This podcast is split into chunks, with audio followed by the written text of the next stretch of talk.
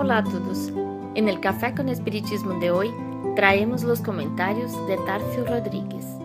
Continuaremos con la secuencia de nuestro estudio acerca de la escala espírita, en la que Allan Kardec clasifica los diferentes órdenes y caracteres de los espíritus, según la perfección que hayan alcanzado. Recordando que la primera parte de este estudio fue hecha en el episodio 102 e a terceira e quarta, respectivamente, serão nos episódios 108 e 111. Trataremos hoje sobre os espíritos imperfeitos, classificados por Kardec como espíritos del tercer orden em la escala espírita, citados em las preguntas 101 a 106 del El Libro de los Espíritus. Los caracteres generales de esos espíritus son el predominio de la materia sobre el espíritu, propensión al mal, ignorancia, orgullo, egoísmo y todas las pasiones malas que derivan de él. Tienen la intuición de Dios, pero no lo comprenden. No todos son esencialmente malos.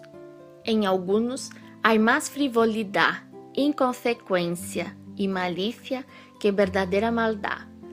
Los hay que no hacen ni el bien ni el mal, pero solo por el hecho de no hacer el bien denotan su inferioridad. Kardec también dice de los espíritus de este orden que su carácter se revela en el lenguaje que usan.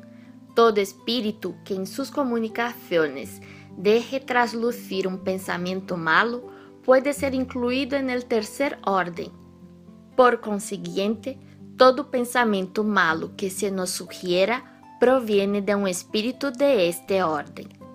Ven la felicidad de los buenos y esa visión para ellos es un tormento incesante, pues experimentan todas las angustias que la envidia y los celos pueden producir. Conservan el recuerdo y la percepción de los padecimientos de la vida corporal y esa impresión suele ser más penosa que la real. Sufren, pues, verdaderamente, tanto por los males que soportaron como por los que hicieron soportar a otros. Además, como sufren durante mucho tiempo, creen que siempre habrán de sufrir. Dios, para castigarlos, quiere que así lo crean.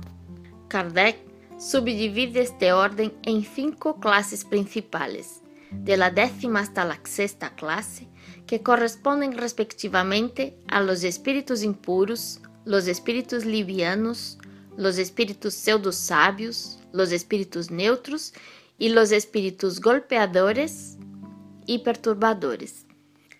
Es importante resaltar que los espíritus de este orden presentan una notable inferioridad moral pero algunos, como los pseudo-sabios, disponen, como dice Kardec, de conocimientos suficientemente amplios, pero creen saber más de lo que saben en realidad.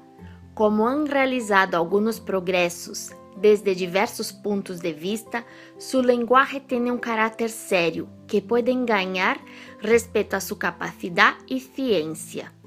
Sin embargo, la mayoría de las veces no es más que un reflejo de los prejuicios y de las ideas sistemáticas de la vida terrenal, una mezcla de algunas verdades con los errores más absurdos, entre los cuales se traslucen la presunción, el orgullo, los celos y la terquedad de los que no han podido despojarse. Por hoy nos quedamos en la pregunta 116 de El libro de los espíritus, donde Kardec pregunta, entre los espíritus, ¿los hay que se quedarán eternamente en las categorías inferiores?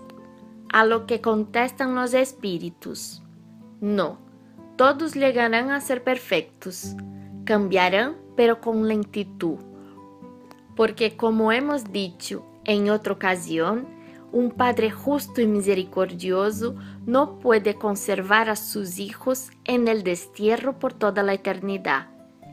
¿Pretenderías acaso que Dios, que es tan bueno, tan grande y justo, fuese de peor condición que vosotros mismos?